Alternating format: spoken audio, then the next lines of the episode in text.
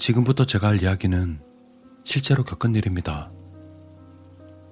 그리고 한마디 덧붙이자면 아직 끝나지 않았다고 해야 할까요? 저는 23살의 남자로 부모님과 함께 살면서 간병인 일을 하고 있습니다. 아버지는 52살, 어머니 44살, 동생은 18살. 이렇게 네 가족이 함께 살고 있습니다.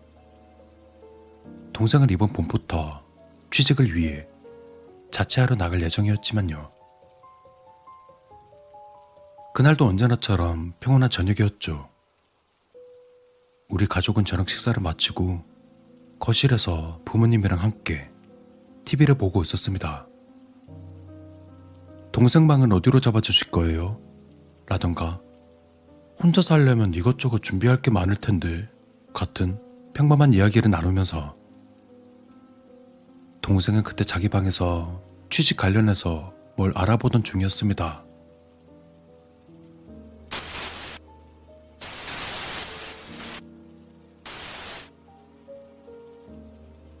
그러다 갑자기 TV에 노이즈가 꼈습니다. 하지만 금세 멀쩡해졌으므로 전 신경 쓰지 않고 계속 TV를 보고 있었죠. 근데 갑자기 어디선가 차가운 공기가 흐르는 것 같았습니다. 그러다 문득 옆에 계신 부모님에게 시선을 돌렸습니다. 그리고 그제야 저는 이상한 일이 일어났음을 깨달았습니다. 부모님은 입을 반쯤 벌린 채 깜짝 놀란 것처럼 눈을 부릅뜨고 TV를 바라보고 있었습니다. 어? 엄마, 아빠, 왜 그래? 다들? 전 이제껏 본 적 없는 부모님의 표정에 놀라 울었습니다. 그러나 부모님은 저를 무시하고 계속 TV를 바라보았습니다. 그러더니 갑작스레 두 사람은 크게 부릅뜬 눈만 돌려 저를 빤히 쳐다보았습니다. 어? 왜 그래, 엄마, 아빠? 하지만 다음 순간 마치 아무 일도 없었던 것처럼 어머니는 말했습니다. 음, 그렇지만 차치라니 말이야. 아버지도 마찬가지였습니다. 괜찮지 않겠어? 아니, 잠깐. 지금 그거 뭐였어? 아, 뭐였냐고. 우리 부모님 두 분 모두 농담도 잘 하지 않는 딱딱한 분들입니다. 장난으로 그런 짓을 하실 리 없었습니다. 아들, 지금 그거라니? 하지만 부모님 두 분 모두 아무것도 모른다는 황당한 표정을 짓고 있었습니다. 부모님 성격을 잘 알고 있는 저는 조금 전 그 상황은 지어낸 게 아니라 진짜라는 걸 느낄 수 있었습니다. 그리고 그와 동시에 위화감을 느꼈습니다. 어? 지금 그거라니? 그리고 여전히 부모님은 아무것도 모른다는 표정을 유지하고 있었습니다. 아니, 아무것도 아니야. 저는 혼자서 중얼거리며 고개를 떨궜습니다. 그런데 말이야, 당신. 당신 언제 죽을 거야? 엄마, 지금 뭐라고 한 거야? 저는 순간 당황스럽고 그런 말을 뱉은 어머니를 쳐다봤습니다. 그러자 아버지가 대답합니다. 그러네. 그 이야기도 해야겠구만. 언제로 할까? 자살이 좋을까? 사고가 좋을까? 진짜 두 분 다 무슨 말이냐고요, 그게. 무슨 소리를 하는 건지 도통 이해가 가질 않았습니다. 아, 뭐? 죽어? 누가? 응? 완전 횡설수설하고 있었죠. 하지만 부모님은 신경도 안 쓰고 이야기를 이어나갔습니다. 나도 그동안 계속 기다리고 있었다고. 이제 딱 좋은 것 같네. 여보, 내가 도와줄 테니 걱정 말아요. 부모님은 더욱더 덤덤하게 이야기를 이어갔습니다. 목을 매달면 뒤처리가 어렵다느니, 수면제가 좋다느니, 뛰어내리다 도중에 기절하면 아프지 않다느니, 마치 그걸 다 체험해보기라도 했다는 듯이. 부모님은 그런 이야기를 나누면서 뭐가 재미있는 것인지 박장대소로 웃기까지 했습니다. 잠깐만. 아까부터 도대체 무슨 소리를 하고 있는 거야? 예? 도대체 두 분 다 왜 이러시냐고요? 분명히 이상한 부모님 모습을 보고 불안과 무서움에 그만 전 소리를 지르고 말았습니다. 그러자 부모님이 동시에 저를 바라봅니다. 어? 엄마, 아빠. 부모님의 눈동자는 양쪽 모두 반대 방향을 향해 지켜뜨고 있었습니다. 죽어, 죽어, 죽어, 죽어, 죽어, 죽어, 죽어, 죽어, 죽어, 죽어, 죽어, 죽어. 부모님의 시선은 어딜 바라보는지 알 수 없었지만 두 분의 얼굴만은 저를 향하고 있었습니다. 그런 꼴을 하고 죽으라는 말만 반복하고 있었습니다. 저는 도저히 버틸 수 없어 동생 방으로 도망쳤습니다. 문을 박차고 들어가니 동생이 깜짝 놀라 기겁했었죠. 형, 왜 그래? 갑자기 문 열어서 놀랬잖아. 그, 그, 그게 말이야. 엄마랑 아빠가 눈동자가 반대로, 아, 죽으라고 말하고, 막, 아, 그 전에 TV에 노이즈 끼고, 아. 형, 지금 무슨 소리를 하고 있는 거야? 하나하나 똑바로 좀 말해봐.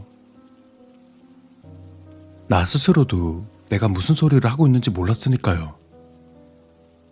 지금 무슨 일이 일어나는지 저조차도 이해할 수 없었습니다. 그, 아, 그러니까. 결국 저는 머리를 움켜쥐고 말았습니다. 암튼, 엄마랑 아빠 지금 이상하다고. 그때였습니다. 동생은 입을 반쯤 벌린 채 눈을 부릅뜨고 있었습니다. 이게 지금 무슨 상황이야 도대체? 부모님이 이상해진 데 이어 동생까지 서서히 동생의 눈동자가 반대 방향을 향하는 걸 보고 저는 현관을 향해 달렸습니다. 현관에서 밖으로 나가기 직전 슬쩍 제 시야에 거실에 들어옵니다. 부모님은 저를 바라보며 서 있었습니다. 여전히 눈동자는 반대 방향을 향한 채 저는 전속력으로 사람이 많은 대로까지 달려 나왔습니다. 그 조금 안정을 찾고 혼자 사는 직장 선배에게 사정을 이야기하고 선배네 집으로 갔습니다. 그 선배는 영 능력이 있는 사람이었으므로 보통 사람은 믿어주지 않을 제 이야기를 진지하게 들어줬습니다. 음, 그러냐? 좋아. 내일 아침 해 뜨는 대로 내가 아는 절이 있어. 거기 가서 주지 스님한테 얘기해보자. 그나저나 너 좀 쉬어라. 너 얼굴이 지금 장난이 아니야, 임마. 그렇게 그날은 선배네 집에서 묵게 되었습니다. 그리고 다음날 선배는 야근이었고 저는 휴일이었습니다. 선배네 집에서 30분 거리에 있는 절에 가서 주지 스님에게 어젯밤 일을 이야기했습니다. 그러자 주지 스님은 제 얼굴을 보고 걱정스러운 듯 말하셨습니다. 알겠습니다. 큰일이었군요. 얼굴이 좋지 않습니다. 그리고 주지 스님이 말씀하시길 그대로 집에 돌아가면 안 된다는 말에 저는 선배와 주지 스님을 데리고 저희 집에 돌아왔습니다. 그런데 집안은 지옥이었습니다.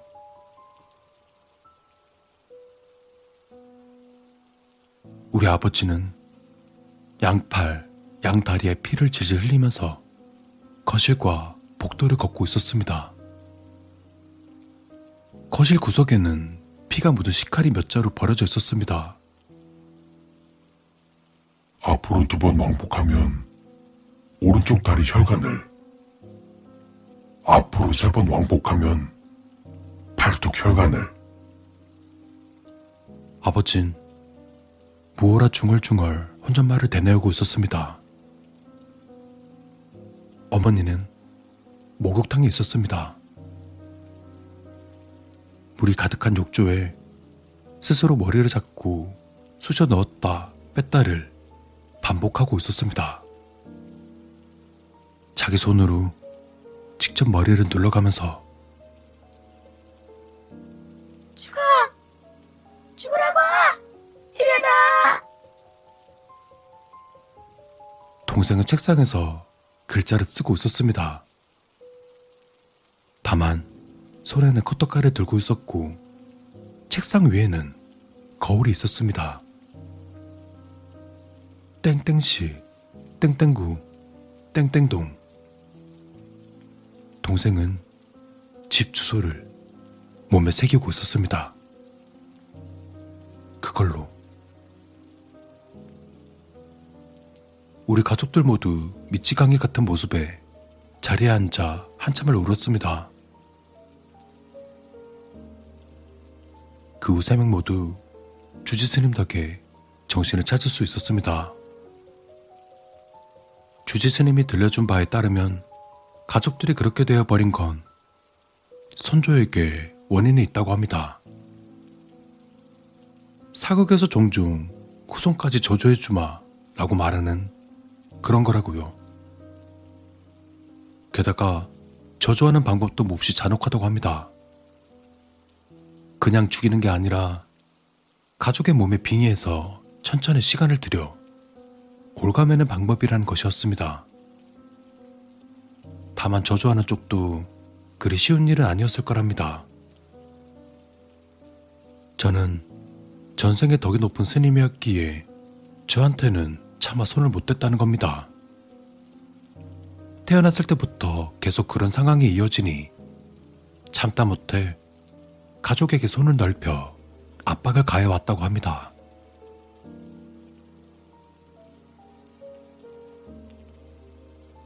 (10년이) 지난 지금 현재는 아무 일 없이 우리 네 식구 모두 잘 지내고 있습니다. 다만 아버지와 동생 몸에는 아직도 상처가 남아있어 같이 목욕탕이라도 가면 늘 우울해지네요.